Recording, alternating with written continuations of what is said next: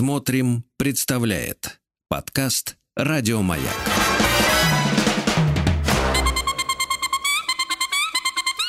Провокация. Добрый вечер, дорогие радиослушатели, и вы слушаете «Маяк», и на волнах «Маяка провокация» — это наша программа о вас. И с вами я, ее ведущий, как говорят психолог, которого вы заслужили, Сергей Насибян. Здесь с вами мы, в общем-то, разбираем разные совершенно ситуации, обстоятельства, в которых вы оказались, и из которых самостоятельно выбраться достаточно сложно. Но э, не стоит возлагать очень большие надежды на меня, потому что, конечно же, мы здесь не занимаемся терапией, мы не лечим никого, потому что вы все здоровы в этом смысле. Но я надеюсь, и, по крайней мере, мне так пишут, что иногда наши с вами разборы э, приносят пользу не только вам, но и тем, кто нас с вами слушает. Я получаю огромное количество обратной связи. Люди пишут мне в мои личные телеграм-каналы, на страничках во всех социальных сетях а, пишут как вопросы, так и благодарности за то, что они осознали в результате нашего с вами диалога. Ну и с другой стороны, знаете, как хочется мне когда-нибудь сделать такое шоу по названием «Подслушанное». Это вот, в общем-то, плюс-минус похоже на то, что мы с вами делаем, но, наверное, в более интимной обстановке, скажем так, но при этом давать людям наблюдать за тем, что происходит с человеком в процессе работы над собой. Ну, так, в общем-то, пользуются психологи, когда используют зеркало Гизела, за которым стоят э, психотерапевты, психологи, наблюдая за тем, как один из а мастеров каких-то работает. И здесь в этом смысле не столько важна методика работы моя, сколько на самом деле важно то, как вы а, этим, так сказать, занимаетесь, то, как вы раскрываете собственное сознание, собственную психику. А, психика очень динамичная структура, и очень часто мы не замечаем, когда происходят какие-то обстоятельства, в результате которых мы затормаживаем собственную психику, и тогда э, получается так, что нам все время приходится как будто бы жить с некоторой оглядкой назад. Вот сегодня, когда ехал студию на эфир мы как раз разговаривали с супругой о том, что у нее есть такая привычка, я ей сказал, у тебя есть привычка такая, ты все время живешь по принципу, а что если бы, вот если бы мы когда-нибудь сделали бы это, если бы мы сделали вот так.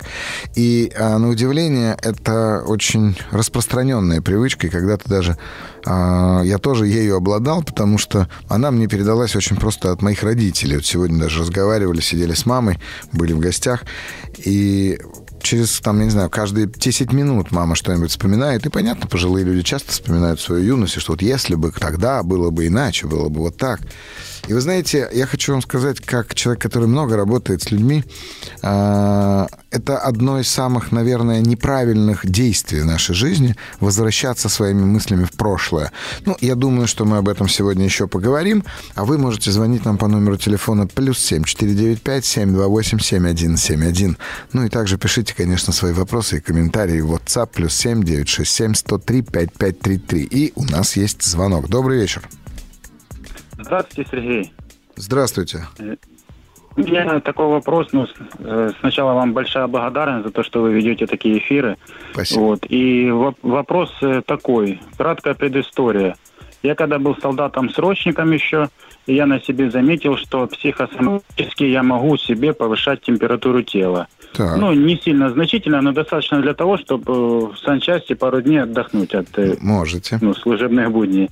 Вот. Потом в интернете прочитал, что такое действительно есть. Ну, угу. Люди могут себе температуру тела повышать. Так. Далее. далее. Э, ну, я это воспринял как факт, интересный, как бы, собственно, и все, забыл. Мне это больше, кроме как в армии, не пригодилось. Э, с женой случилась беда, инсульт, потеря зрения из-за того, что кора мозга пострадала. Врачи, неврологи, профессоры, классическая вся медицина пройдена. Значит, они разводят руками, угу. э, отправляют в храм там, и так далее. Угу. Вот. Э, может быть, вы, э, как опытный психолог, психотерапевт, знаете, вот методики вот самовнушения, само, то есть, вот, чтобы человек сам себя как медитации, что ли, делал. Может, авторов каких-то знаете на эту тематику, чтобы э, моя супруга занималась, и, может быть, так она смогла бы поправить свое здоровье, потому что мозг сложный орган, и это не рука или нога, где достаточно лишь опытного хирурга, угу, например. Угу. А, прошу, да. прошу прощения, если вопрос, ну, может быть, глупый кажется. Ну, Нет, я уверен, что не пытка, я уверен, что ваш вопрос не глупый. Я уверен, что многие люди об этом задумываются. Сразу хочу вам сказать о том, что не буду отправлять вас в храм и не буду говорить э, не буду говорить э, о том, что там существуют какие-то чудесные э, способы, не будем говорить ни о какой мистике, ни о каком исцелении. Давайте попробуем поговорить вот в контексте науки. Э, расскажите мне сначала, как вас зовут? Андрей. Андрей, отлично. Сколько лет вашей супруги? 31 год. 31 год. И у нее, я правильно вас слышу, что сначала случился инсульт, в результате инсульта повреждение коры головного мозга, в результате которой, согласно ну, диагнозу, она ослепла? Да, все верно. Угу. Хорошо. А, а вот инсульт, что произошло? Роды, во время родов. Во время родов. Ну, то есть, понятно, тут мы там, уже, по крайней мере, нозологию проследили. сечение, ее в наркоз ввели, а когда с наркоза выходит, то уже, уже все, уже конвульсии, ну и так далее. Ага, уже тогда это все-таки не роды, это, скорее всего, наркоз. Потому что если у нее... Я не знаю, честно говоря. У меня там вышло так, что причины до конца не установили. Э, я с врачами пытался разобраться, и там, ну, это нет, давайте, вы мне говорите только то, что вы знаете, чтобы мне было как-нибудь проще в этом смысле. Итак, а у нее была беременность, беременность протекала нормально? Беременность, да, нормально Отлично. Протекала. Почему решили делать кесарево? Не могла сама не там, могла. около 7 часов родить. Врач-гинеколог говорит, что надо кисарить, чтобы ребенок нормально дышал, потому Окей. что там уже может задохнуться. Окей, хорошо. Она, соответственно, пыталась сама, схватки длились 7 часов, а, в результате чего приняли решение делать кесарево. Кесарево сделали, вели ее в общий наркоз. И когда она вышла из да. общего наркоза, начались конвульсии, в результате чего пострадал э, мозг. Да, все верно. Угу, хорошо. А инсульт прям был поставлен, или это какой-то, ну, другой диагноз? Или диагноз прям стоит, что это был инсульт и, соответственно, ишемическое поражение мозга? Как, как они это объясняют? Да, да, там и смешанное геморрагическое, ишемическое поражение да. мозга, угу, отек мозга, там даже на МРТ, даже я, угу. как не врач, видел, что одно полушарие раздулось, и второе сдавило. Угу, угу. Вот, там, э, ну... Так. Ну, я, а... я могу заблуждаться, там эти, не помню сейчас. И она сразу ослепла, вот прям сразу? Э, у нее, получается, было около 10 дней, зрение было, ага. ну, плохое, но она видела, угу. видела хоть как-то мух. Угу. Как я понимаю, случился повторный инсульт, что у нее опять накрыло ее, опять все очень плохо, опять э, такое состояние было в конвульсиях. Угу. И После этого она не видела ничего абсолютно. Uh-huh. Э, только там день от ночи могла там отличать. Uh-huh. мы занимались, то, что я знал, то, что врачи помогали, то, что время помогало. Uh-huh. Вот. А она сейчас видит все как с водой. И, угу. ну, получается, очень, как вот под водой глаза открываешь, угу. очень мутно все. Угу. Угу. Вот. У него такое сейчас везде снег, как в глазах, как будто снег падает. Угу. Ну, и это, этого уровня достаточно, чтобы по дому передвигаться. Я понимаю. А Скаж, скажите, уже... пожалуйста, а при этом окулисты ее смотрели, и окулисты ну, говорят, что они ничего сделать с этим не могут, потому что хрусталик в порядке, глаза в порядке, это мозг, правильно? Все, вер, все верно, угу. да. Все сводят на мозг, окулисты все говорят, это не наше, это идите мозги лечите. Хорошо. Э, соответственно, вы были у неврологов, были у хирургов мозга, вы это все прошли? И... Ну, у нейрохирургов не были, у, у профессора неврологии, который у нас на Донбассе, вот в Донецк ездили, он у нас очень известный, Евтушенко, угу. уже старенький человек. Но очень много на нем наслышан, очень там он э, на многих конференциях и с президентами был и так далее, uh-huh. известный профессор, и у uh-huh. него были, и у, мы тогда в Донецкой республике жили, и у, в Донецке у самого главного окулиста мы были по республике. Нет, нет, нет, я все-таки говорю про нейрохирургию, то есть нейрохирурги не смотрели. Нейрохирурги не смотрели. Не смотрели, да. хорошо. Ну, тогда тот невролог сказал, что это никакими операциями это не лечится. Вот и профессор невролог. Очень Это, может быть, ну, очень, очень может быть, не будем спорить. Хорошо, а давайте тогда здесь оставим пока все. А движение тела, есть какие-то осложнения по движению тела? Да, есть. Ну, походка, ну, я бы сказал так, проще говоря, ну, как у пьяного, что ли. Не, ну Ну, это вы меня извините, она не видит, поэтому у нее и походка, как у пьяного. Это тут нет. Да, вот есть да. что-нибудь такое, что у нее там, не знаю, стала а, моторика рук, моторика пальцев а, отставать? Что... Конечно, па- пальцы, пальцы они, э, как в онемении находятся, Онемение. она старается прикасаться к предметам, ну, началом ладони, Ага. которая где кисть идет, вот, то есть там чувствительный случай, она вот так вот, ну, небрежно для с нашей стороны как бы смотреть, что он так вот мгм, хватается мгм, Я понял. этой части, чтобы лучше прочувствовать. Я понял. Андрей, скажите, сколько времени назад это произошло? Шесть лет назад. То есть это во- вот это 6 лет уже происходит. Да, шесть лет. Мгм. И получается, ей 31, случилось с ней, когда ей было 25. Да. Хорошо. Вы разговариваете со своей супругой? Да, да, мы с ней общаемся. У нас, я, я так думаю, по крайней мере, у нас отношения близкие, ну, то есть мы, А вот сейчас, когда мы с вами говорим, она нас слышит? да. Мгм. Хорошо. А тогда вы мне скажите, э, сама супруга, она э, как бы хочет разбираться с этим? Вот она спрашивает вас, в том смысле, найди. Она вас попросила, например, позвонить, или это ваша инициатива? Ну, это моя инициатива. А так она, конечно, конечно, она хочет жизнь исправить. И э, время прошло так, что, вот, э, я не знаю, нам кажется, если она исправится и здоровье, то мы самыми счастливыми людьми будем, несмотря на все... Абсолютно точно. Мгм. А такой у меня вопрос, если это возможно. А я могу сейчас у нее спросить, вы можете дать ей телефон? Да, я могу дать ей сейчас телефон, сейчас я могу ей передать трубку. Дайте трубку и Секундочку. скажите, как ее зовут только мне.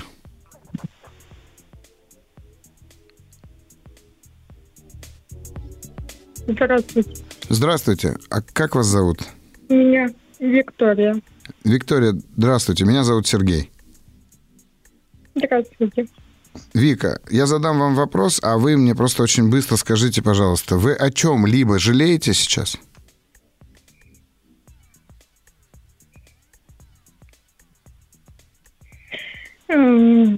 То, что со мной случилось. Ну, то, что с вами случилось, случилось в результате чего, на ваш взгляд? О чем из этого вы жалеете? Ну, потому что я пошла. Извините, я нервничаю. Я понимаю. Я буду стараться. Эм, Я жалею, что я обратилась ну, к этому доктору. Ага. И, ну и надо было больше опытных найти врачей. Мгм. Я не думала, что так произойдет. Думала, вы- роды, Вы злитесь на них? да. Угу. Хорошо. А, Вик, вот давайте, знаете, э, это, наверное, очень важная часть. Если уж вы взялись за то, что вы хотите с этим разбираться, то первое, что я вам хочу сказать, это, ну, как бы это ни звучало, конечно же, это их надо простить, да. И вот прям из себя эту злость и эту обиду нужно прям выпустить. А, это, это делается ну, это сложно, я понимаю, что это сложно, но это то, что будет блокировать ваши попытки вообще хоть как-то это исправить. Я поняла. Ну, я сейчас Андрею дальше скажу, что нужно делать, вы ему передайте трубку. Мгм, Да, конечно. мгм, мгм. Андрей. Алло? Да, Андрей. А, смотрите, ну, понятно, что у Вики есть э, свои собственные причины этой болезни. И вот если мы говорим о психосоматике, да, то а, в первую очередь, конечно же, нужно разбираться с теми эмоциями, которые она сейчас переживает, и в частности с тем самым сожалением, с которого я начал неожиданно для, се- для нашего разговора. Вот, это первое. Значит, смотрите, давайте начнем вот с чего. Э, Что касается психосоматики. Книжка, есть такая прекрасная книга, она называется «Пластичность мозга». Ее написал такой интересный, на мой взгляд, а, врач-психиатр, а, его зовут Норман Дойч. Он как раз-таки рассказывает про то, что такое инсульт, что такое мозг и как он, мозг способен восстанавливаться после инсульта. Там с упражнениями, со всеми делами. Понял. Это первое. Да, это первое. Второе. Как бы это ни звучало, но вот в данном контексте я бы очень рекомендовал книгу, а, которая называется «Возлюби болезнь свою» Синельников. Угу. А, да, это вот эти две книги, которые просто необходимы, потому что, понимаете, я не могу сейчас, например, сказать, что слепота вашей супруги психогенная.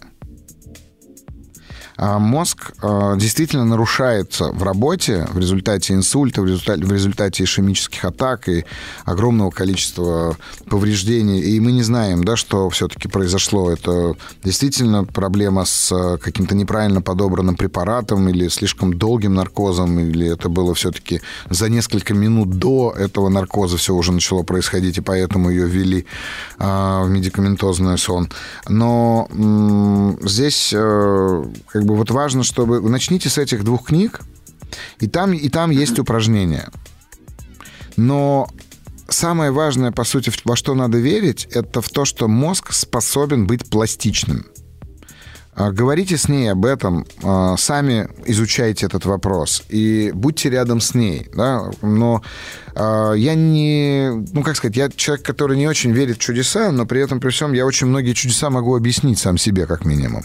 И вы знаете, если говорить про чудо исцеления, например, которые описаны, описаны в Евангелии, то когда я изучал для себя эту тему, я выяснил очень интересную вещь, что э, святые отцы, которые писали комментарии к Евангелию, писали комментарии к разным э, обстоятельствам, которые описаны в Евангелии, в том числе и к чудесам исцеления, они утверждают, что обязательно должно быть три условия. И эти три условия называются э, вера, смирение и покаяние. Угу. Я, я не знаю, как, как, вас, как поймет это Виктория, я не знаю, как поймете вы, но это три инструмента самых главных для этого исцеления. Правда, вера, смирение и покаяние. Я понял, я понял. А, если вы а, как бы имеете такую возможность, вы напишите, правда, в моем телеграм-канале мне, что вот это вы, и я, возможно, ну, дам вам еще кое-какие советы, но уже вне эфира. Хорошо, спасибо. Я на вас подписан. Я Отлично. Вот вы там напишите, да, и я вам попробую по, по еще кое-какие э, подавать рекомендации. Будет, даст Бог, получится. Спасибо. Спасибо. Спасибо. Да, до свидания. До, до свидания. свидания. Да, ситуация действительно непростая. И, конечно же, я очень надеюсь, что все получится. Но э, самое, самое сложное, наверное, на мой взгляд, здесь не винить э, тех самых врачей, которые, естественно, старались сделать как лучше. Но бывает по-разному. Не ошибается только тот, кто ничего не делает. Я уверен, что все будет хорошо. Ну что ж, мы продолжаем с вами и скоро буквально вернемся после рекламы и новостей.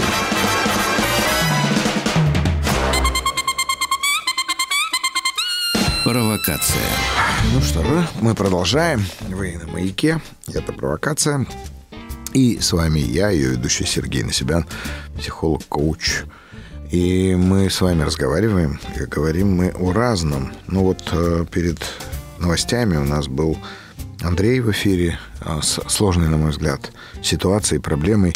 И вы знаете, пока сейчас был небольшой перерыв, перечитал несколько несколько ссылок, а, тех, которые читал ранее, о работе с мозгом. И вот в этом контексте я, конечно, стараюсь быть оптимистом, что с нашим мозгом можно работать. Но зачем дожидаться каких-то серьезных травм, а, серьезных проблем или болезней – ведь с мозгом стоит работать уже здесь, сейчас, прямо сегодня. Да, и для этого есть огромное количество разного рода упражнений, которые необходимо использовать. Необходимо использовать для того, чтобы как минимум наш мозг не старел, ведь это тоже мышца, которую надо качать. И я призываю просто всех делать какие-либо упражнения для того, чтобы, знаете, как, потому что мы чистим зубы, мы моемся, да, но мы крайне редко вообще задумываемся о том, что происходит в нашем мозге и в нашем сознании. Ну, а давайте будем с вами говорить об этом и в эфире в том числе. Поэтому звоните нам по номеру телефона плюс 7495 728 7171 или пишите в WhatsApp плюс 7 967 103 5533. Также вы задаете мне вопросы и можете задавать вопросы в Телеграме или в директах любых других социальных сетей. Мне их пересылают, я на них стараюсь отвечать. Поэтому пишите, подписывайтесь на мой канал, пишите, задавайте вопросы там, наблюдайте за теми ответами, которые я даю там, рекомендациями. Так что буду вас ждать. Итак, у нас есть звонок. Добрый вечер. Да, здравствуйте. Здравствуйте. Э, Меня зовут Елена, звоню я вам из Ярославля. Прекрасный город. Я, я ваша коллега, Очень э, приятно. психолог. Мгм.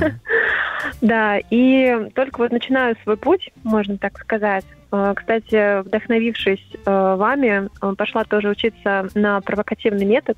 Прекрасно. Вот, очень нравится.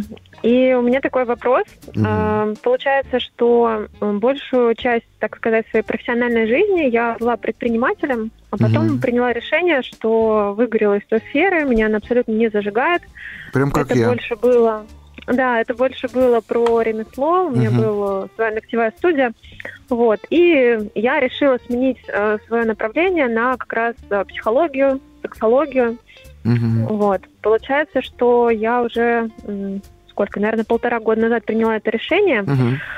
и вкладываю очень много усилий э, как бы в свое развитие, в то, чтобы у меня появлялись клиенты, в то, чтобы я проявлялась.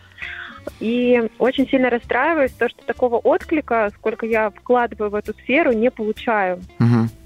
И у меня возникает такой вопрос, может быть, тогда, как сейчас все говорят, что должно быть все легко и просто, а если возникают какие-то сложности, препятствия, то это там не твоя сфера, может быть, стоит еще что-то там выбрать, подумать. Мгм. Ну, слушайте, сейчас вообще много чего говорят. Во-первых, сначала нам всем говорят, что мы все должны быть успешными, богатыми. Да. Потом нам рассказывают про то, что если ничего не получается легко и, так сказать, то это и не твое, а надо найти свое, а в чем твое предназначение и так далее. Я много слышал такой ерунды, в общем-то. Давайте вы мне просто скажите, пожалуйста, Елена, а что вы вкладываете в слово «я вкладываю» в то, чтобы... Вот что это за вклад такой, который вы делаете, чтобы быть психологом или быть хорошим психологом? Ну, э, конечно, я вкладываю сейчас еще в свое обучение, Так. то есть... э, Но ваши повышаю клиенты об этом не знают. А, ну, наверное, знают, потому что я веду свой блог Мгм. в Инстаграме. Э, ну, также стараюсь подтягивать все соцсети в Телеграме, Мгм. делюсь как и профессиональным, так и личным контентом. А, Мгм. Также стараюсь собирать какие-то оффлайн небольшие мероприятия, Мгм. где тоже проявляюсь. И вот такое ощущение, что вроде бы я везде, Мгм.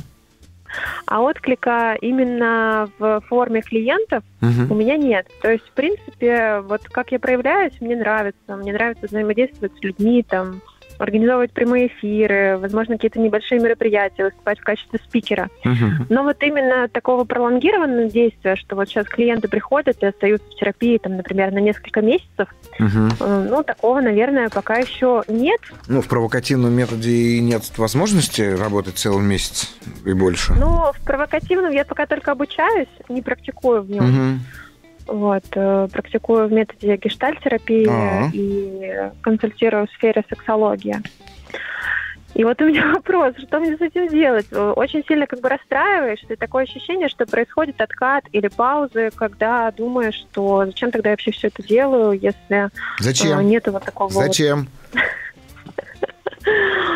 Э, Ну, мне нравится это, мне очень Это, нравится. это вы делаете почему? А зачем вы это делаете? Чего Э, ради? Зачем я про Зачем вы идете в Чтобы- психологию? Да, чего ради вы решили быть психологом? Хороший вопрос. Конечно, хороший, потому что если вам это нравится, ну вот отлично, вы в- проявляетесь во всех соцсетях, и люди вокруг вас знают, что вы психолог. Ну здорово, вам нравится, отлично. А зачем вы это делаете, Лен? Для того, чтобы появлялись клиенты, Угу. Ну, то есть э, те э, как бы клиенты, которые у меня уже были, я вижу конкретно, как меняется их жизнь, uh-huh. я знаю, как поменялась моя жизнь в терапии, uh-huh. и мне кажется, что это очень классный инструмент, который помогает улучшать качество, уровень жизни людям. Абсолютно и, наверное, верно. В этом Абсолютно Моя верно. миссия. Ну, нет, ну я уж не знаю там про вашу миссию, это не будем так глубоко смотреть, но при этом, при всем, смотрите, тогда стоило бы, наверное, ответить на этот вопрос для того, чтобы жизнь людей делать лучше, правда? Да, конечно. Я знаю, что, конечно, но вы так не ответили. Угу. Угу. А теперь смотрите, давайте просто посмотрим. А вы можете, или так, даже не так, вы будете делать жизнь людей лучше, если вы не сможете заниматься психологией никогда? Вы найдете свой способ? Ну, наверное, если прям что-то такое случится, что я не смогу заниматься, то, ну, наверное, я найду какой-то выход. Нет, выход я не спрашиваю. Я спрашиваю, будете ли вы улучшать жизни людей, если вам не дадут заниматься психологией. Запретят, нельзя. Муж запретит, я не знаю, кто-то еще запретит. Вот вам нельзя заниматься психологией. Вы найдете другой способ улучшать жизнь людей? Ну да, много же помогающих профессий, я не знаю, угу. тех профессий, которые делают, в принципе. Угу. Хорошо, что вы будете чувствовать? Что вы будете чувствовать, если это будет не психология, а ну, не знаю, сиделкой будете. Улучшая жизнь одного конкретного человека. Ну, это прям такие радикально две разные вещи. Совершенно, точно знаю, что они разные, да. Ну, наверное, тут разница в том, что я не буду получать от этого удовольствия. А что будете получать? Ну, наверное, только вот эта вот миссия, что я помогаю людям. Смотрите, Лен, стоит найти просто внутри себя как раз-таки ту ценность, которую вы способны реализовывать, даже не будучи психологом. Угу. Потому что сейчас, когда вы со мной разговариваете, я понимаю прекрасно, что вы хотите быть психологом, и мне кажется, я сделал достаточно много, правда, за последние 10 лет, чтобы популяризировать эту специальность, эту психологию и вообще как, как профессию. И я это прекрасно mm-hmm. понимаю и отдаю себе в этом отчет. Но только вы сейчас, со мной говоря, очень э, зависите от клиентов, от их вообще присутствия. А вот попробуйте найти внутри себя какую-то ценность, которая будет реализовываться вне контекста ваших отношений с клиентами. Что это за ценность такая может быть? То есть вот, знаете, то, ради чего вы будете просыпаться каждое утро и понимать, что здорово, что я сегодня проснулась, потому что у меня есть как возможность эту ценность реализовать. Ну, например, да, вот смотрите, вот представьте угу. себе, вас парализовало, и вы три года пролежали в постели, и вдруг в один прекрасный день, бац, и снова стали здоровыми, да? Вы представляете, угу. что вы каждую ночь будете ложиться спать с мыслью о том, чтобы скорее наступило утро, чтобы вы просто могли походить. Да. И это и не важно, психолог вы, трубочист, а, я не знаю, саксофонист, врач, кто бы вы ни были, да, потому что это была бы такая м- прям вишенка на торте вашего дня, которой ради мы просыпались бы, согласны? Угу. Вот представь, Прекрасная метафора. Представьте себя связанной абсолютно. Нельзя говорить о психологии, запрещено. Вам нельзя даже говорить, что вы психолог. Но найдите свою вот эту э, жемчужину, которую вы будете ощущать каждый раз, когда разговариваете с людьми, не говоря им о том, что вы психолог. И вот эту Очень жемчужину прям натирайте ее, прям держите ее, не знаю, в таком специальном мешочке, который, доставая ее оттуда, протирайте ее сто тысяч раз от пыли. И тогда каждая книга, прочтенная вами, каждое путешествие, совершенное вами, каждый прорыв, который вы будете совершать в своей жизни, будет вас усиливать как специалиста, а самое главное, что в этот момент вы будете пахнуть для людей а, вот этим интересом, что они захотят за ним к вам идти. Станьте интересным человеком в первую очередь для других людей, для себя в том числе. Гештальт-подход, прекрасный подход. Сексология угу. тоже, э, в общем-то, достаточно востребованная сегодня э, часть, э, так сказать, психологии, да, которую, ну, в ней проявляется очень большой спрос, я понимаю. Но э, не будьте жертвой э, этой рекламы, да, а вот попробовать представить себе, что именно вы будете каждый раз, каждый день, каждый, вот каждый день просыпаясь, вы должны каким-то образом прикасаться к этой ценности, когда вы общаетесь с людьми. Это для этого даже не, ну, не только про психолога, как вы понимаете, да, мы можем говорить. Это может быть кто угодно. Но если вы это найдете, вы найдете свой собственный мотив, который будет вас удовлетворять, он будет вас наполнять, вы будете прям наполнены такой, вне зависимости от того, есть у вас клиенты или нет. Угу. Ну, то есть, получается, здесь про сместить фокус внимания на измерение, грубо говоря, там, своего показателя работы клиентами на просто на удовольствие, на удовольствие от да, того, что да, вы угу. есть и вы можете знать о психологии, читать о психологии. Ну, то есть э, я не хочу вам подсказывать, я хочу, чтобы вы сами свою ценность это нашли.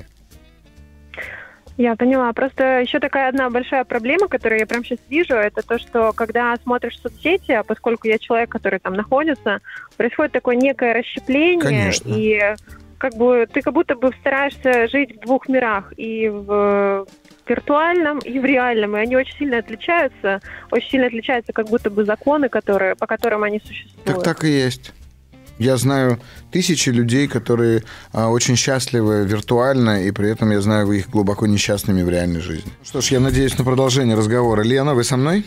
Да, да, я с вами. Отлично. Ну что ж, вот, а, как сказать, я вам дал свои собственные рекомендации, а вы для этого всего найдите а, вот эту самую ценность, которую вы будете реализовывать а, в каждом дне. И тогда вы правы, вы сместите свой фокус внимания с того, что есть у вас клиент или нет у вас клиента, сколько у вас денег а, с вашей работы, но вы будете настолько довольны своей практикой и своей жизнью, что вы не заметите, как люди начнут к вам обращаться именно потому, что вы будете для них являться таким символом этих изменений. Угу. Вот. Что касается, деле, что, что, каса, да, что касается всех э, социальных сетей, то вы же понимаете, что это такая, ну, альтер-эго наших с вами коллег, наших с вами соседей, наших с вами друзей. Конечно, понимаю. И не, не относитесь к этому так серьезно. Клиентов. Да, ну не относитесь к этому так серьезно сами. Угу. Более того, найдите свой способ не врать в этих сетях. Пусть вас там будет Ой. не так много, как надо, но, но делайте там только то, что действительно искренне считаете важным. Это, наверное, правильно, потому что стараемся, стараюсь в какой-то вот этой гонке постоянной, типа быть в топе, там, не знаю, выдавать максимум контента и так далее, и потом уже понимаешь, что ну, это же, все, понимаю, это же все гонка, да, про максимум контента и про все остальное. И раз уж вы на меня, например, подписаны, вы же видите, что я вот, например, так совершенно не делаю. Да, я вижу, я заметила. Да, вот у меня есть моя любимая рубрика «Вопросы-ответы», и вот люди ржут с них. Да, она классная. Да, мне тоже нравится, но самое главное, что она нравится мне, заметьте. Угу. И вот это вот очень важно. Найдите свой стиль, вы его найдете. И здесь не только в методике вашей работы, но и в стиле вашей собственной жизни. Так что я желаю вам удачи, коллега. Пишите, если что. Благодарю. Спасибо. Безумно благодарна, что удалось с вами лично пообщаться. Супер, супер. Я думаю, что еще будет такая возможность. До свидания, спасибо. Спасибо, до свидания. Ну что ж, вопросы. У нас пишут вопросы. Добрый день, меня зовут Ирина. Мне 38, живу отдельно от родителей. В настоящий момент не нахожусь в отношениях, но по моим ощущениям я не переживаю и мне комфортно. Смайлик. Хотелось бы узнать, это норма? Два смайлика, перевернутая голова и вспотевший лысый э, колобок. Интересно, что же вы хотели туда вложить, в эти смайлики. А, Ирина, смотрите, вам 38 лет, живете одна. И, как вы пишете, не нахожусь в отношениях. Не нахожусь в отношениях. Ну, вы же, наверное, все-таки находитесь в каких-то отношениях, в том смысле, что а, у вас есть друзья, у вас есть, наверное, какие-то мужчины, которые просто вас окружают, в конце концов, если вы про гендерные отношения говорите. И вот эти отношения, они для вас комфортны. И, конечно же, э, если вам комфортно, то это норма. Норма – это вообще, когда вам хорошо. Лев Николаевич Толстой говорил, что в паре прав тот, кто счастлив. И если вы счастливы в, в своей собственной жизни, то, конечно же, продолжайте, что называется, в том же духе. А вы, дорогие друзья, пишите свои вопросы по номеру телефона в WhatsApp плюс 7 967 103 5533. А также можете звонить нам в прямой эфир по номеру телефона плюс 7 495 728 7171. И я буду очень рад вас слышать и видеть. А, видеть, кстати, я вас же не могу. Но вы можете оставить форму на сайте «Смотрим» а, в отделе «Маяка». А для этого вы можете заполнить эту форму и оставить свою заявку и вашу готовность на участие в видео-подкасте – запись которого вот мы закончили вчера, записали 8 циклов, и, соответственно, где-то через три недели будет следующий. Так что обязательно пишите нам, наши редакторы с вами свяжутся и направят вас э, в нужное русло. Хотя люди пишут мне в э, моих каналах о том, что кому-то не, не звонят редакторы и так далее. Ну, друзья мои, очень много заявок, очевидно, они не справляются, не успевают. Дарья, 29. Здравствуйте, Сергей. Я закончил педуниверситет и сейчас не могу решиться на работу с детьми. Страшно, что не заинтересую. Не будут воспринимать всерьез, но все-таки хочу попробовать. И даже нашла школу, которую меня берут. Как быть? Спасибо. Идти, Даша.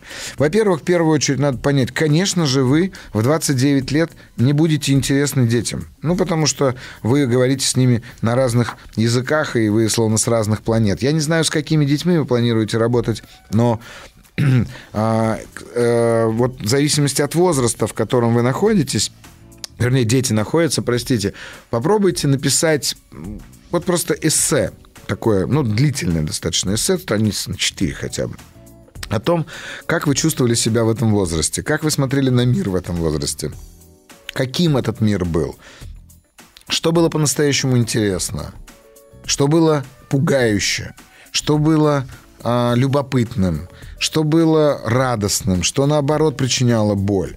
И каждый день, настраиваясь на встречу с этими маленькими людьми, вспоминайте себя в их возрасте. Не разговаривайте с ними с позиции, что вы взрослые, а они недоделанные люди. А, не рекомендую, по крайней мере, так этого делать. Поэтому, конечно, идти. Это прекрасно. Тем более, мне кажется, у нас сейчас год педагогики. Это же вообще замечательно.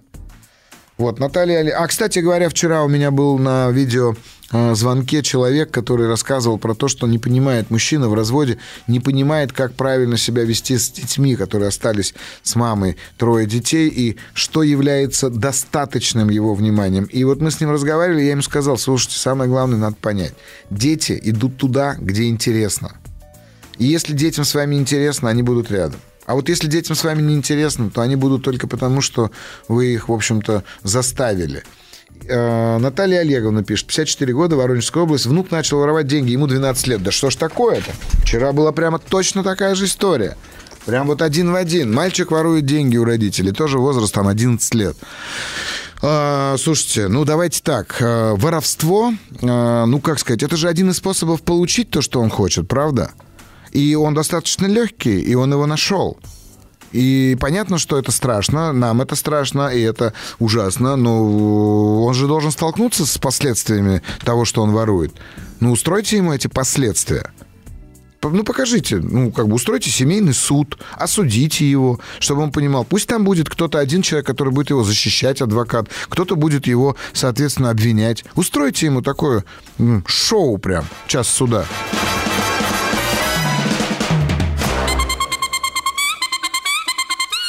Провокация. Мы продолжаем. Мы продолжаем. И с вами Сергей Насибян, психолог, которого вы заслужили, как смеются теперь у нас на радио. И а, у нас вопрос, который вот мне пришел буквально только что. В WhatsApp по номеру телефона плюс 7967 103 5533. Ну и я жду ваших звонков по телефону плюс 7495 728 7171. Сергей, добрый день.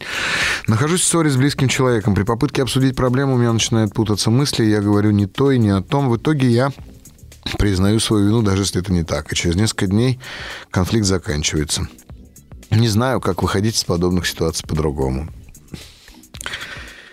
А, ну, в первую очередь, попробуйте просто перед тем, как поговорить с вашим близким человеком, написать то, что вы хотите ему сказать. Это первое.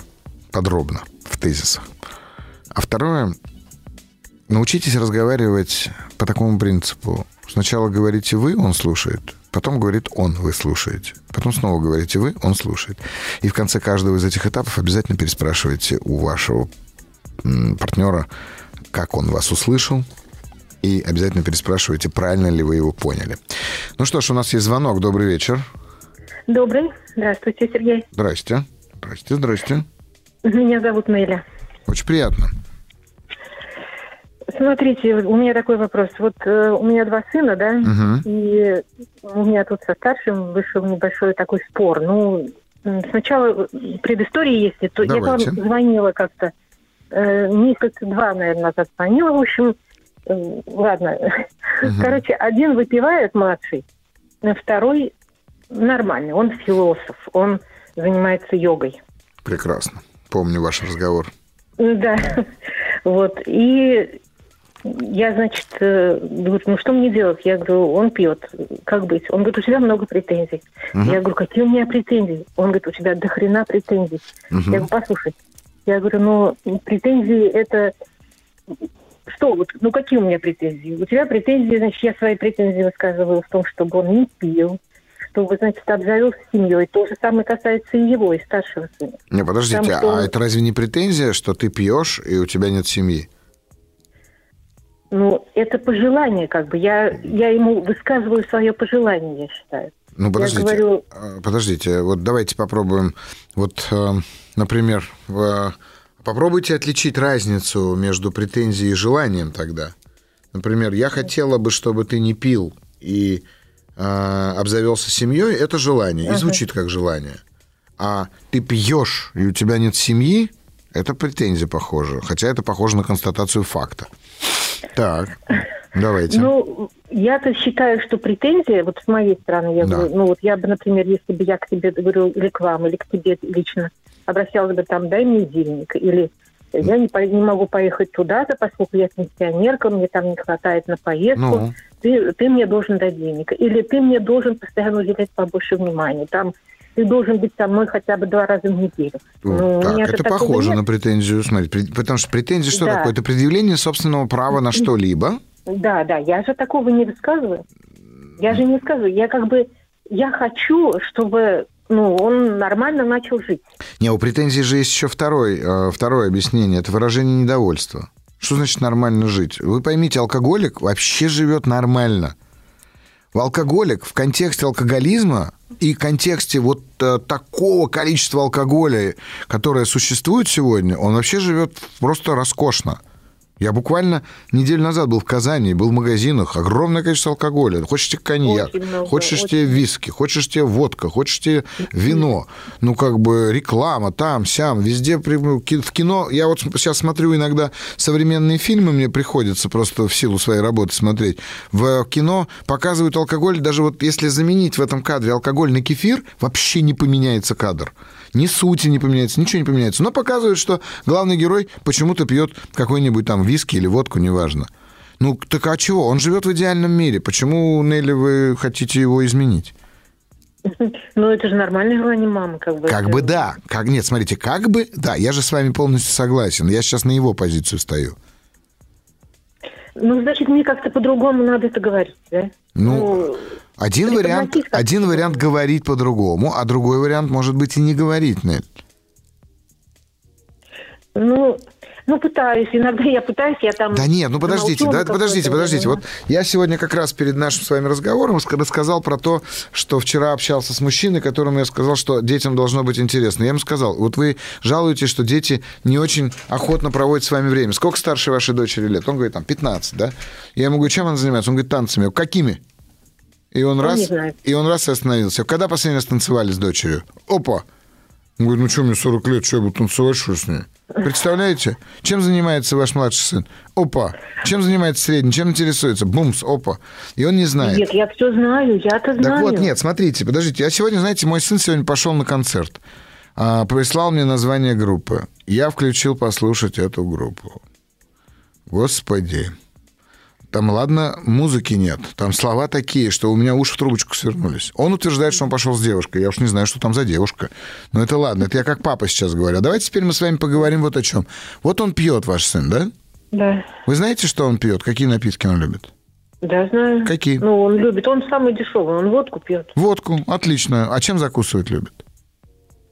Да что под руку попадется? Что может под шаурму купить, там, Шаурму. может там От- просто колбасу, сосиски, что угодно. Отлично. Когда он любит пить? Утром, вечером, днем? Вечером. Вечером. Сколько он и выпивает? выходные, И выходные. Хорошо, Ну, сколько? он? он- пол-литра он может выпить. Пол-литра да. за вечер выпивает, Да, так? И да, спать идет, да. правильно? Ой, вы знаете, у него такой организм, что он, вот он сначала вроде он выпил нормальный, Потом бац, его вырубает просто. Он может уснуть где угодно. Он Мгм. может уснуть на улице. У Мгм. него такой организм, что его просто вот... Он идет, идет, идет, и ему надо резко лечь, он ляжет. ему Да, у него не организм и- такой, он просто уже столько пьет, что у него просто этанол не выводится из организма, и поэтому Ну, время вот на так, время, да, он просто накапливается до такого состояния, что Он приходится... падает просто. Приходится, конечно, конечно. Это уже, ну чего. Ну, вы у него поспрашиваете как тем более у вас один философ, и второй тоже философ. Просто один у вас философ, который а, идет философию через а, йогу и медитацию, а другой идет философию через алкоголь. Ну да, он говорит, если ты залез в мои мозги, он мне говорит, у меня столько мыслей. Я говорю, ну ты поделись, зачем тебе знать мои мысли? Я Ну- говорю, ну что тебя там гнетет? У него, у него все время какие-то страхи, он чего-то все время боится. Он боится там не отдать кредиты, он боится не отдать там еще... Вот, смотрите, сколько вы всего сейчас мне сказали. Ну, То есть он живет в постоянном страхе. Как ему еще бедному расслабляться? ну, ну, ну, что делать? Я ему говорю, ну иди в кач- на качалку. Ну, нет, не нет, знаю. вы начинаете давать Ну, ему советы. танцы. Вы Ну, а начинаете как? давать ему советы. Как, я пока не знаю как. Давайте разговаривать, давайте смотреть. Ну, смотрите, давайте попробуйте поговорить с ним таким образом, что вот э, с любопытством, там, типа, сынок, что, вчера бухал? Бухал. Ну как? Нормально. А что пил? Водку. А где взял? Купил. Почем? Там, не знаю, сколько сейчас водка стоит. Да, я не знаю, 500 рублей. Ну, дешевый. Да, Ну, 500 самый рублей, ну, наверное, дешевый. 500 рублей, я, правда, не знаю, 35. сколько стоит. 35. Вот Откуда вы знаете? Хорошо, смотрите-ка. Вы уже Ну, я знаете. потому что я зашла, потому что я вообще пытаюсь интересоваться, я пытаюсь его как-то немножко, немножко, ну, понять, влезть. Сейчас вот только отстранилась, буквально вот неделю-две назад, думаю, хватит, все, я устал, я не могу, я не знаю, не знаю. И он, он сам чувствует, что я отстраняюсь, начинает названивать. Ну, я уже не хочу общаться. Да, знаете, а, есть такая теория, сейчас не соврать, шведского, шведского, по-моему, психотерапевта Фина а, Скердеруда, а, который утверждал, что нахождение внутри человека постоянной 0,5 промилле алкоголя делает его максимально эффективным и счастливым. А, Эта теория не подтвердилась, слава богу, научно. Но на этот счет есть прекрасный фильм, который вот я сегодня вам порекомендую. Называется «Еще по одной». Фильм про то, как четыре друга решили по этой теории стать счастливыми. Ну и, в общем-то, чем закончилось. А посмотрите этот фильм, а если получится посмотреть его вместе с сыном, вообще будет прекрасно. А если я ему просто вот скажу, посмотрел этот фильм? А что вам не посмотреть с ним надо? вместе, Нель? Ну, с ним я не хочу. Ну, Ну мы, мы вот, живем ну, отдельно, во-первых. но- Нель, ну позовите его в кино посмотреть. Нет, ну, он никуда не пойдет. Он, это надо будет, значит, смотреть по, по компьютеру, по интернету. Там. Ну, я не знаю, смотри, нет, да, дома посмотреть. Скажет, сынок, хочу кино посмотреть. Можешь прийти посмотреть со мной? Почему так не сказать? Хорошо, ну, предположим... хорошо, посмотрите. предположим, Ну, Но только посмотрите, ну, в смысле, не ну, вы сначала посмотрите, Нель. Там как раз есть вот та самая философия. А потом мне скажите, а может быть, ты правда, вот, может быть, ты поклонник этой теории? может, мне сначала самой посмотреть его. Ну, хотите, посмотрите. Я же, вы же спрашиваете, что делать. Я вам говорю, на- вам надо найти контакт с ним. И да, ему ничего, кроме алкоголя, сейчас не интересно. Но здесь есть два варианта. Либо бросьте к чертям собачьим его, и пускай он там по- помирает сам с этим алкоголем. Тоже вариант. Ну, либо тогда уже идите прям, ну, по-настоящему за него стоять, что называется, да, и как это делают, там, не знаю, в группе анонимных алкоголиков. Но это уже идти в такую вза- взаимозависимость, а в определенной степени в созависимость, осознанно входя туда. Если вас это так беспокоит, то вам придется это делать так. Но сейчас пока вы просто ему говорите, твоя жизнь плохая, я знаю лучшую, а лучшую вы ему предложить пока не можете. Вот в чем дело. Иди сходи Ну, в качалку. не могу? Ну, ну, почему? Ну, есть же миллион вариантов. Ну, Конечно, можно там- есть, но ему его нравится, Неля. Вот в чем дело. Ему нравится его вариант. Что в нем такого хорошего? Ну вы же не Я пробовали? понимаю. Ну вы же не Нет, пробовали? не хочу. Нет, Не хочу. Я пыталась его напугать, что я буду вместе с ним пить, а ему пофиг. Но вы же не пьете. Нет. Ну, видите, ну я поэтому и говорю. И слава богу, что вы не пробуете. Ну, в смысле, не пьете. Мгм. И слава богу. Попробуйте кино посмотреть, правда, и спросите у него, слушай, может, это вот эта тема-то? Может быть, вот так надо? Но там сразу Ну, станет значит- понятно, что надо 0,5 промилле, а не, не 205 промилле. Вот в чем дело, понимаете? То есть это, ну, посмотрите, правда, это кино. Оно хорошее. Еще по одной называется. Еще по одной, да. Оно не рекламирует алкоголь как раз-таки, а наоборот показывает совсем другую часть этого, а, так сказать, этанола и вообще, в принципе, и алкоголя, и спиртосодержащих Это напитков. фильм? Да, это прекрасный художественный фильм, который занял в 2020 году даже главный приз Каннского фестиваля. Один из моих любимых фильмов. Хорошо, спасибо. Спасибо Но вам. претензии все-таки у меня есть, да? Конечно, есть. Конечно, есть. Вы же хотите, чтобы он был лучше, а это значит, есть Значит, претензии. сын правильно мне говорит. Правильно Да. говорит, Да. правильно говорит. Вот и перестаньте, попробуйте общаться с ним без претензий, а именно вот по, так сказать, в просьбах. Спасибо вам большое. Спасибо большое. Да. Сергей, здравствуйте. Меня зовут Анна, 39 лет. Подскажите, пожалуйста, какие есть хорошие книги на тему депрессии? О, слушайте, вся русская литература классическая, отличные книги на тему депрессии. Достоевский, Лев Николаевич Толстой, в принципе, Чернышевский.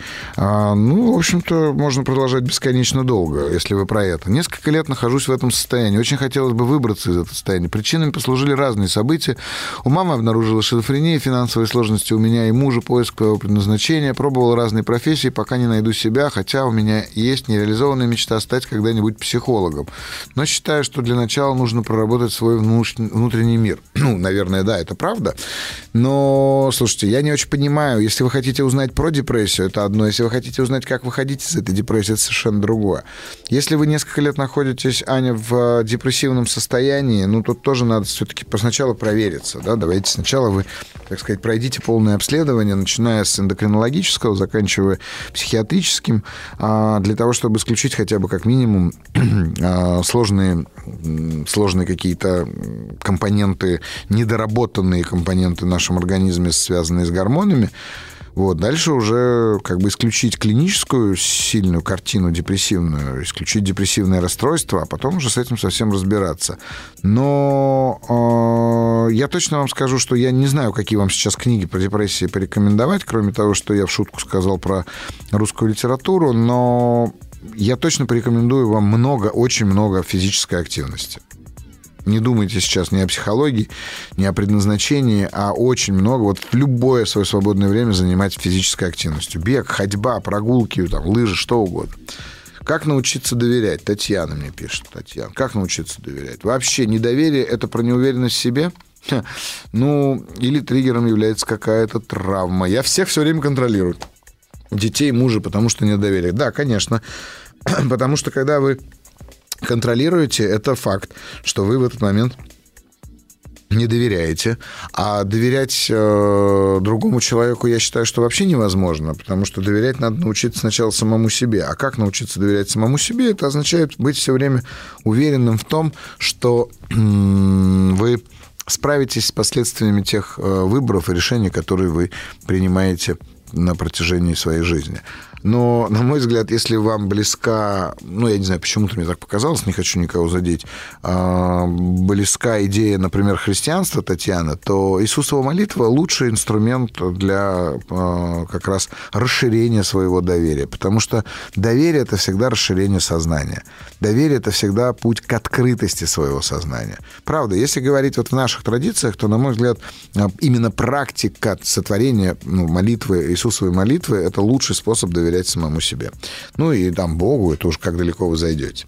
Сергей, что мне делать? О, если девушки при знакомстве со мной на улице вживую или на сайте знакомств при виде, мне говорят, ты не в моем вкусе или ты не, не в моем типаже плане внешности.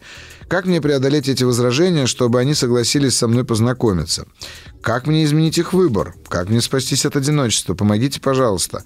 Так дело в том, что то, то, то, знакомство с этим знакомым нужно то. А, вот от, им всем нужна от меня только внешность. Они не дают мне ни единого шанса. А как мне доказать женщину, что внешность человека это не главное, чтобы они согласились со мной познакомиться, построить со мной любовь? Ну, вот если вы серьезно меня спрашиваете, ну, возьмите, например, научитесь петь. Ну, правда, ну, научитесь петь. Помните, как Жофрей де Пейрак пел в э, «Анжелике», да? Он так пел, что она его полюбила сначала за голос, а когда он появился, ей рассказывали про то, что он урод. Он и был изуродован, в общем-то, да? Но я помню, когда в 15 читал Ан, Ан и Серж Галлон, во-первых, меня это очень сильно спасло в период моего пубертата, потому что я поверил в тот момент. Э, это был тяжелый год для меня. Но именно благодаря этим книгам я, конечно, выкарабкался с точки зрения отношений с девушками. Давайте так, я не знаю, не вижу, как вас зовут. Вы по-разному здесь подписываетесь. А, вот, например, одна из подписей «Я самый любимый». Да? Хорошая подпись, мне нравится. Вот. Поэтому, а, когда вы спрашиваете, например, про возражение, ну, отлично, это возражение, как э, ты не в моем вкусе, оно, как любое другое возражение, снимается, в общем-то, по тому же э, алгоритму. Ну, как минимум, сначала уточните вкус, да? А потом задавайте вопросы про то, э, что ты чувствуешь, когда я с тобой. Тебе стыдно? Я же не знаю, как вы выглядите, правда. Ну, разные, правда, бывают люди. И, в общем-то, я тут, значит, знаете, как солидарен с фразой, что мужчина должен быть чуть красивее обезьяны, и я сам себя, в общем-то, считаю чуть красивее обезьяны. Вот, это женщины. Ходишь сейчас по улице, вот, э, бабье лето, оно прям во всем смысле бабье лето. Я сейчас пока сюда доехал на самокате, то такого насмотрелся, это же конкурс красоты какой-то. А мужчины, ну что нам, господи, мне кажется, у мужчины должны быть немного другие качества, и когда женщины вам, если вам женщины говорят, что им важна внешность, ну, поверьте, далеко вы не уедете.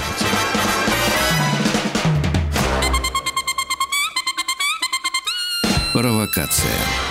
Ну что ж, продолжим. Продолжим. У нас осталось совсем немножко наших с вами разговоров в эфире.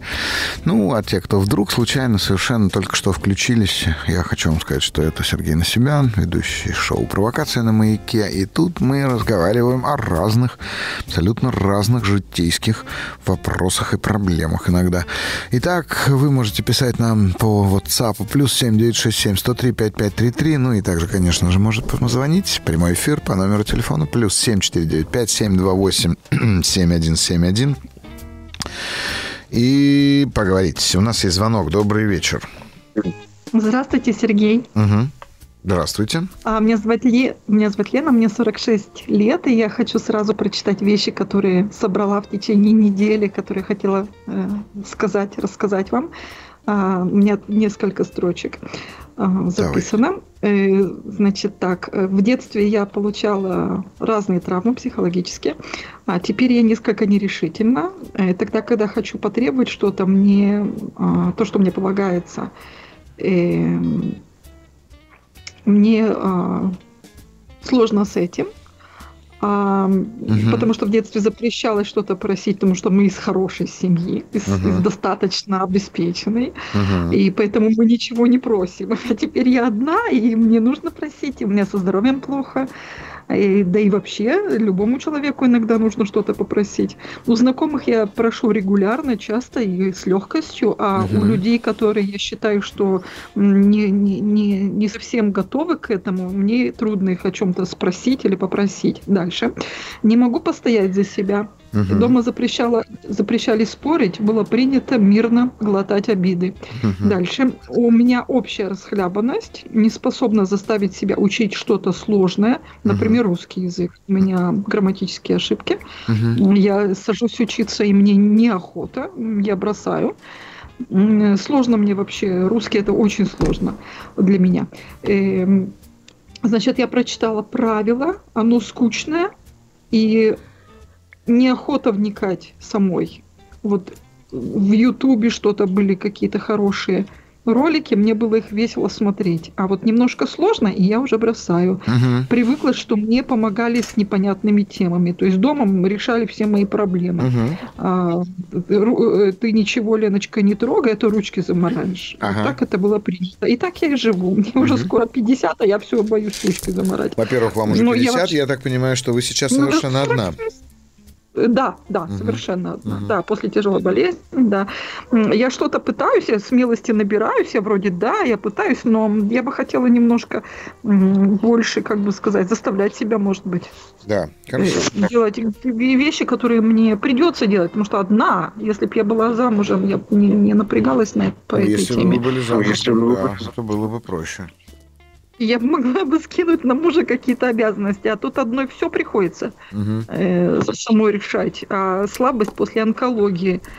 И ну, в общем, надо себя заставить. Ну, иногда не могу с кровати встать, а, а все равно есть какие-то хозяйственные а, вещи, которые нужно по дому делать. Там ручка оторвалась, там стекло разбилось. Ничего не поделаешь, надо как-то куда-то ползти, что-то делать, хочешь, не хочешь. А тут ступенек много, ну, значит, нужно по ступенькам подниматься и так далее. В общем, заставлять себя неохота. Вы знаете, немножко такое вот что-то... Не, ну можно же просто сесть дома и вообще ничего не делать. Ну и потихонечку заплесневеть.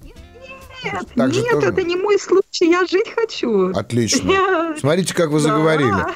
Смотрите, у вас сразу да. появляется смех, у вас сразу появляется энергия, когда я предлагаю вам сесть дома нет. и покрыться плесенью. Так, отлично. Давайте так. Я жить хочу. Что у значит я кош... жить хочу? У меня кошечки, у меня кошечки дома, я ими занимаюсь, я их вытаскиваю из всяких болезней и э, бегаю с ним по врачам. Есть силы, нету сил. Э, у меня а кошечки-то вам зачем? Проблем. Э, кошечки, чтобы им хорошо было, я так считаю. А вам-то они зачем? Вы где их берете? Мне, чтобы да? Э, с улицы набираю. А зачем вы с улицы забираете кошечек, Лен? Чтобы они жили, потому что они дохнут на улице. Так они Вижу, дохнут, что потому что так природа устроила. Кошка на улице. Так, ну и, и, и, Не, и нас с вами тоже природу. Абсолютно верно. И нас с вами тоже природа устроила. Да. Но я, правда, не да, могу понять. Да, подождите, тигр живет там, я не знаю, в а, дикой природе, предположим, 16-17 лет, а в зоопарке 25. И чего, в зоопарк всех тигров, что ли? Ну да, у меня небольшой зоопарк дома. Нет, я спрашиваю, кошечки. вам правда действительно кажется, что это сострадание собирать кошек с улицы? Которые умирают, конечно, Как да. они умирают, я не пойму, что с ними там, почему они умирают? А какие-то вирусы, знаете, по-всякому бывает. Там естественно. есть. Ну, естественно, взяли да. кошку, вылечили, отпустите Но. ее обратно. Зачем вы себя оставили? Она возвращается. Нет, что значит возвращается? Правильно, потому что вы ее приучаете к этому. Возьмите ее, вылечите. Я, мне интересно, хоть одна кошка возвращается в ветеринарную клинику? Отпустите, она пойдет в ветеринарную клинику? Да, конечно, нет. Потому что вы привязываете пойдет, к себе пойдет. кошек. В любой, в, любой, в любой ветеринарной клинике есть кошки, конечно же. То есть приходят, кормятся, там воду пьют. Так, и уходят, правда? Придут... И уходят. Ну, да, да. Ну, да, так да, в первую очередь дайте свободу своим кошкам. Не проблема. Так. Скакивайте вот. на улицу. Но через 15 минут она стоит под дверью и орет. Хорошо, ну поставили им, перед, поставили им перед дверью э, водички там с молоком, не знаю, чем есть, там кошек Есть, кормят. как же. Ну вот в том-то и дело, смотрите, в первую еда, очередь... кроватка есть. В первую очередь, кроватка есть, да. В первую очередь я бы на вашем месте все-таки посмотрел на тот факт, что вы как будто бы пытаетесь этот мир улучшить. Обязательно. А зачем? Да. И вы тоже. А и зачем? вы тоже, кстати. А чтобы свою любовь подарить кому-то, вы дарите свою любовь мне и остальным э, слушателям. Так, я тоже что-то делаю. Видите, я смеюсь, так. может быть, вам от этого что-то хорошее, не да, знаю. Лен, только смотрите, давайте вот просто поймем одну штуку такую, что мир не нуждается в улучшении. Мир не нуждается в улучшении. Мир, ну, может быть, ну, я нуждаюсь, может а быть. А вот если не вы знаю. в чем-то нуждаетесь, вот тогда здесь надо строить отношения не с кошками, а с людьми. А что вы можете дать людям, Лен? И с людьми обязательно. Да, тоже. что вы можете я дать перед... людям? Смотрите, вы же задаете мне вопрос, как просить. Работу. А я говорю другое. Задайте себе вопрос, что вы можете им дать. И когда вы начнете им давать, тогда эти люди, а, а, как сказать, они захотят вернуть вам это. Вы сегодня говорите из дефицитарного контекста, как будто вы в чем-то нуждаетесь. И я не сомневаюсь, что нуждаетесь. Я понимаю это прекрасно. Конечно, Каждый из нас нуждается. Конечно. Но задайте себе вопрос, да. что вы можете дать людям, и найдите свой даю, способ. Даю, даю, Нет. я забочусь, да. Даю, я принесу, приношу еду, например, и преподаю людям тоже. Ну, в общем, все, что от меня требуется, я все помогаю. Так, и тогда в чем же вы нуждаетесь? Поддержка, вы... Поддержка подружкам то же самое. Тогда в чем вы нуждаетесь, Лен? Я нуждаюсь, но иду по улице, мне нужен определенный номер дома, я его не нахожу. Я хочу подойти к человеку и спросить, где восьмой дом здесь? Я вижу шестой, я вижу пятый, я вижу девятый, не ага. вижу, где восьмой. И вы не можете у него спросить? И я не сразу, не сразу. То есть мне, у меня что-то, как бы это сказать, ступор. Понимаете? Ну да, я понимаю, что у вас ступор, и понимаю, что вы, как сказать, даже отдаете себе отчет в том, что как это связано с э, эмоциональными травмами в вашем детстве. Но а вы сделаете такое упражнение? Вот купите э, там, где вы живете, в том городе, в котором вы живете, там, купите килограмм конфет. С удовольствием. Да, и раздайте их на улице людям. Ну, только не детям, а взрослым. Не детям. Да, а Хорошо. взрослым. Вот просто... Это, это вообще для меня моя сфера, как бы я раздаю. Вы раздаете Да, конфеты, я- ходите по улице? Но не конфеты, фрукты, фрукты хлеб. э, Кому? Есть э, Кому? а, людям, людям, я в основном престарелым. Да, вы раздаете тем, кто нуждается. Престарелым э, или престарелым, или вот здесь есть онкологическая больница. Я там понял вас, я понимаю прекрасно, что вы делаете, а я говорю вам про другое. Вы пойдите туда, где ходят здоровые, довольные, счастливые люди, и угостите их конфетами. Это тоже без проблем, можно. Легко. Ну так вот, Это, пойдите, как пойдите бы, и сделайте. Не говорите мне, что это легко, а пойдите и без сделайте. проблем, Отлично. Без проблем, без проблем. Буквально завтра я могу Ну, это супер, сделать. То так и я сделайте. не- Супер. Я не знаю, будут это конфеты или фрукты. Конфеты. но да, это Конфеты, я же сказал, это конфеты. Отлично, что легко. Да, хорошо. А когда Да. люди... Смотрите, наблюдайте за тем, что с людьми происходит в тот момент, когда они берут конфет. Особенного не происходит, собственно. Я, я, я имею опыт, э, э, ну, не, не конфеты я раздавала, ну... А зачем вы мне знаю, рассказываете что про старый опыт? Зачем вы мне рассказываете? Хорошо. Я говорю про конфеты, вы мне говорите, так я уже блинчики раздавала. А зачем вы это делаете, Лен? Вот вы позвонили со мной поговорить, чтобы вам рассказать мне... Се- Нет, Сереж, вы Ау. говорите, что наблюдайте за людьми, что будет происходить. Представляете, в моменте, Лен, не в том, что происходит в вашей фантазии, а войдите в контакт с человеком в моменте. Хорошо. Вот в этом контакте вам нужно тренироваться. И останьтесь в этом контакте. Останьтесь в контакте. образом, Вот тут, слава богу, вы задаете вопрос, а не сразу мне отвечаете. Вы дали конфету человеку, он взял, а вы на какую-то долю, там, я не знаю, на, на несколько секунд остановитесь с тем, что происходит с ним и что происходит внутри с вами. И вот так вы научитесь выдерживать контакт. И вот в этом контакте с человеком потихонечку начнет раскрываться ваше доверие к себе и к людям, а не в вашей голове. Потому что вы такое ощущение, что вы раздаете а, фрукты каким-то персонажам внутри себя, а не настоящим живым людям. А вы пойдите туда, где люди ни в чем не нуждаются. Да, еще и, и не контачу с ними. То Вот есть я про это и говорю. уходят. Вот я Да, про это то и говорю. А вы, а вы Да, да. оставайтесь в контакте и посмотрите, что будет. Хорошо? Да. Отлично. Я вот мне нравится ваш голос уже теперь. Супер. Ну что ж, потом расскажете, как у вас получилось. Ну что ж, э, добрый день, меня зовут Ксения, я стоматолог, стаж 13 лет. Все время страх первого пациента, как перед экзаменом. Также чувствую настроение каждого, переутомляет, люди наглеют, чувствую доброту. Сил больше нет. Есть, ли, есть мысли сменить профессию? Есть решение ситуации? Ой, знаете, Ксения, я честно вам скажу, мой стаж уже больше 15 лет проведения, например, тренингов и мероприятий. И не было еще ни одного в моей жизни, перед которым бы я не волновался. Я вам больше скажу, я перед эфиром все время стою там у дверей стеклянных внизу на лестнице и волнуюсь каждый раз.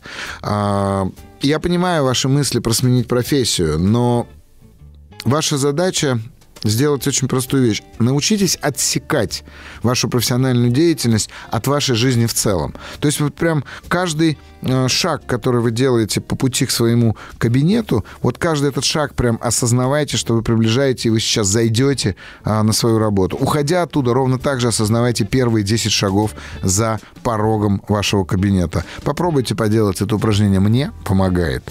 Ну что ж, мы уже почти на финише. С вами Сергей Насибян и «Провокация». Что же, что же, что же, мы продолжаем, а вернее мы уже завершаем наше шоу «Провокация».